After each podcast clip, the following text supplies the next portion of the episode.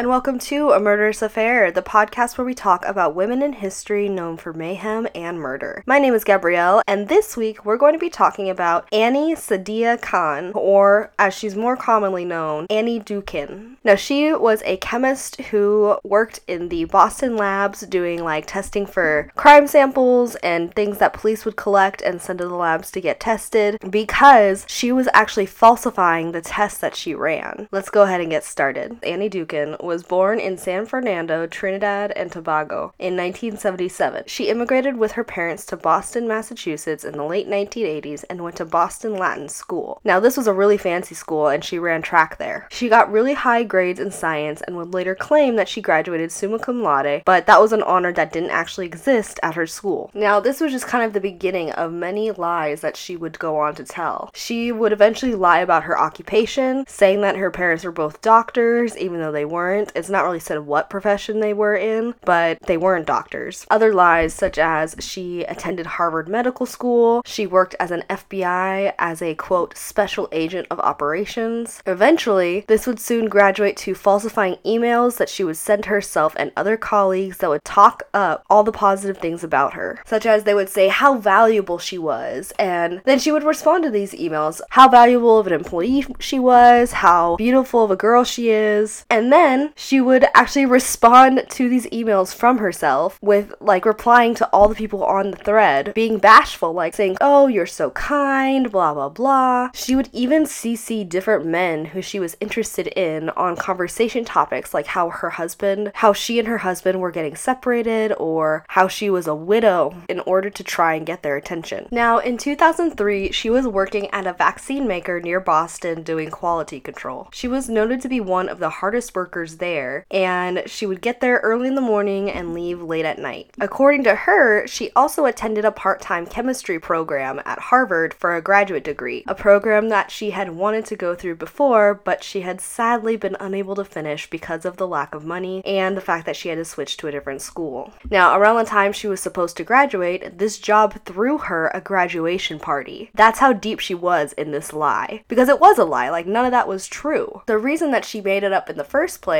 was because she wanted a promotion at her job. And even after having, quote, graduated from Harvard, she didn't get this promotion. And when she didn't get it, she ended up going to another lab in Boston to work. Now, this lab that she ended up transferring to was completely overwhelmed. And Annie's arrival was soon seen as like an angel arriving, you know, like they were so grateful to have her because she went through a record breaking amount of samples. She was soon a favorite of the lab's supervisors and earned the nickname Superwoman because she was racing through double or triple the amount of tests that the average forensic scientist did monthly. In 2004, she married an engineer who was also from Trinidad. They wanted to have kids together. It was really difficult for her to get pregnant, and she suffered many miscarriages. These losses were obviously really hard for her and her husband, and their marriage was strained because of it. Eventually, she was able to carry her son Brandon to term. Now, even after her son was born, and after all these miscarriages she'd had, she spent even more time at her work. I have chocolate at work, and that is my way of dealing with it, she told her boss when he asked. That year, she went through 11,232 samples. If these numbers sound too good to be true, it's because they definitely are. Annie Dookhan was doing something called dry labbing, where basically she would take a look at whatever was sent in. She would look at what the police had marked down on their control cards saying what they thought it was, and she would just look and verify to make sure that it looked kind of like whatever it was that they were saying it was. So it's like if it was cocaine, then she could look at it and be like, well, yeah, it's like a white powder. So yeah, I'll say that's cocaine. Like she never actually tested the substance to make sure.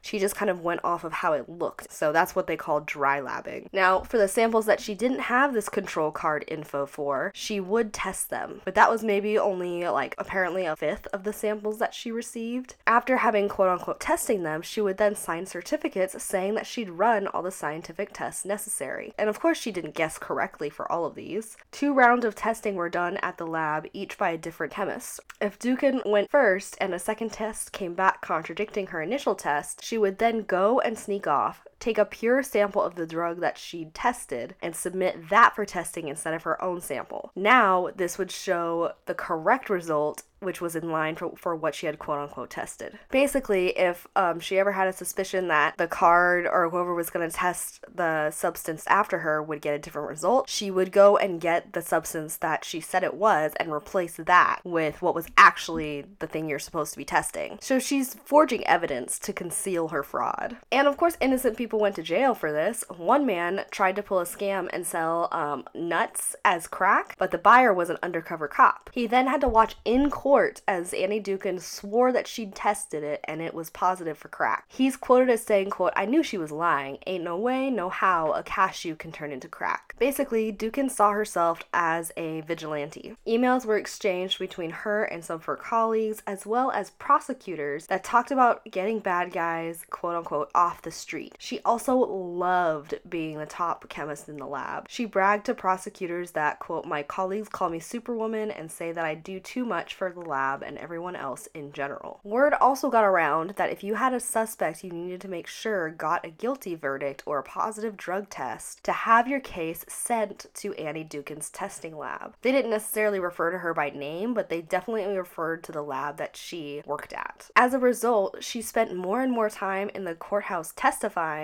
to the tests that she had conducted, and with every hour at the courthouse being an hour away from her desk testing, it would make sense that her testing numbers would go down, right? She spent 92 hours testifying in the last six months of 2009 and only got through 6,321 samples this year. But that's still almost triple the average numbers that other scientists tested that year. So not only is she spending more and more hours away from her testing, but she's still coming up with these ridiculously large numbers of samples that she has tested and saying that she had time to do both. There was not enough time for her to be able to be doing both the things she said she was doing. And this was the start of her downfall. With Dookhan still pulling ridiculous numbers and logging tons of hours in court, those who worked with her began getting suspicious. They started tracking everything from how she didn't generate enough trash with all these tests that she was supposedly running to the amount of time she actually spent at her microscope. Despite coworkers reporting Dookhan to her, their supervisors, no action was taken against her. That was until Dookhan was caught taking samples of evidence without citing them out, therefore breaking chain of custody rules. She tried to cover it up by forging another coworker's initials in the logbook, but the coworker whose initials she forged wasn't there on that day, so she ended up getting caught. When asked if she violated the rules, she merely responded by saying, quote, I can see why you would think that. What an awful answer, right? Like, how full of yourself is that response? I can see why you would think that. What absolute gaslighting. But even after that, there wasn't any punishment for her, other than to switch her duties from testing directly to something else. It's not really said what. But then, the Massachusetts governor's office heard of the chain of custody breach, and the state police seized the lab. Now, this was in summer of 2012, and Dookhan had already resigned from the lab at this point after basically being banished from testing samples anymore anymore. In August, detectives came to interview Dookhan with the forged logbook and reports that she'd created, as well as questioning her on it. She stuck to saying that she had done the test, but with some shortcuts, just that she had, quote, got the work done, but not properly. I didn't follow the procedures and that was wrong. In fact, she adamantly denied falsifying reports. I would never falsify because it's someone's life on the line. But at this point, the detectives basically had this whole mountain of evidence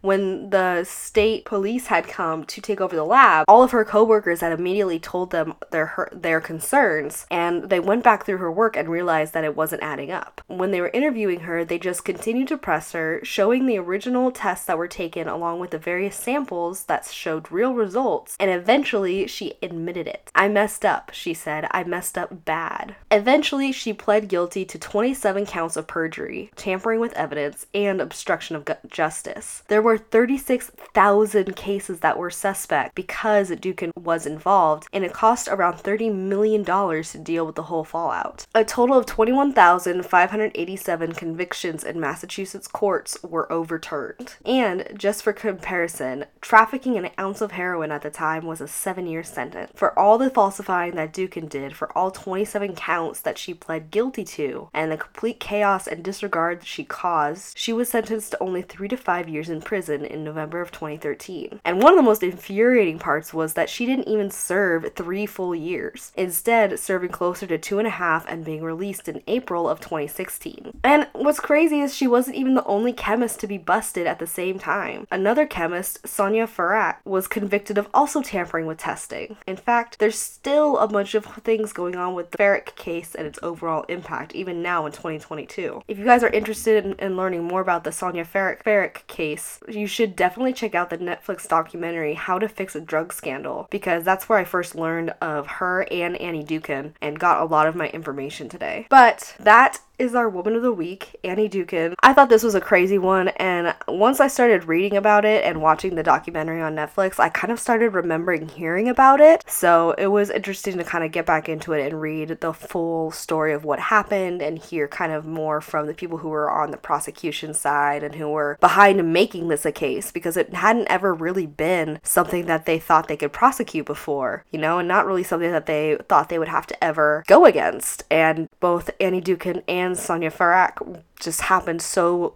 close together that they ended up really having to come up with a system for it because not only did they have one, but they had two people falsifying or tampering with evidence. I would love to know what you guys thought of this story. If you've heard anything about her or if you know anything that I didn't mention, please feel free to let me know. You can reach out to me at Frumious Reads. That's F R U M I O U S R E A D S. And I am on Twitter, Tumblr, Facebook, Instagram, basically any and all social media. Make sure you follow the podcast podcast wherever you listen to podcasts. And I will talk to you guys next week. Stay spooky, friends. Goodbye.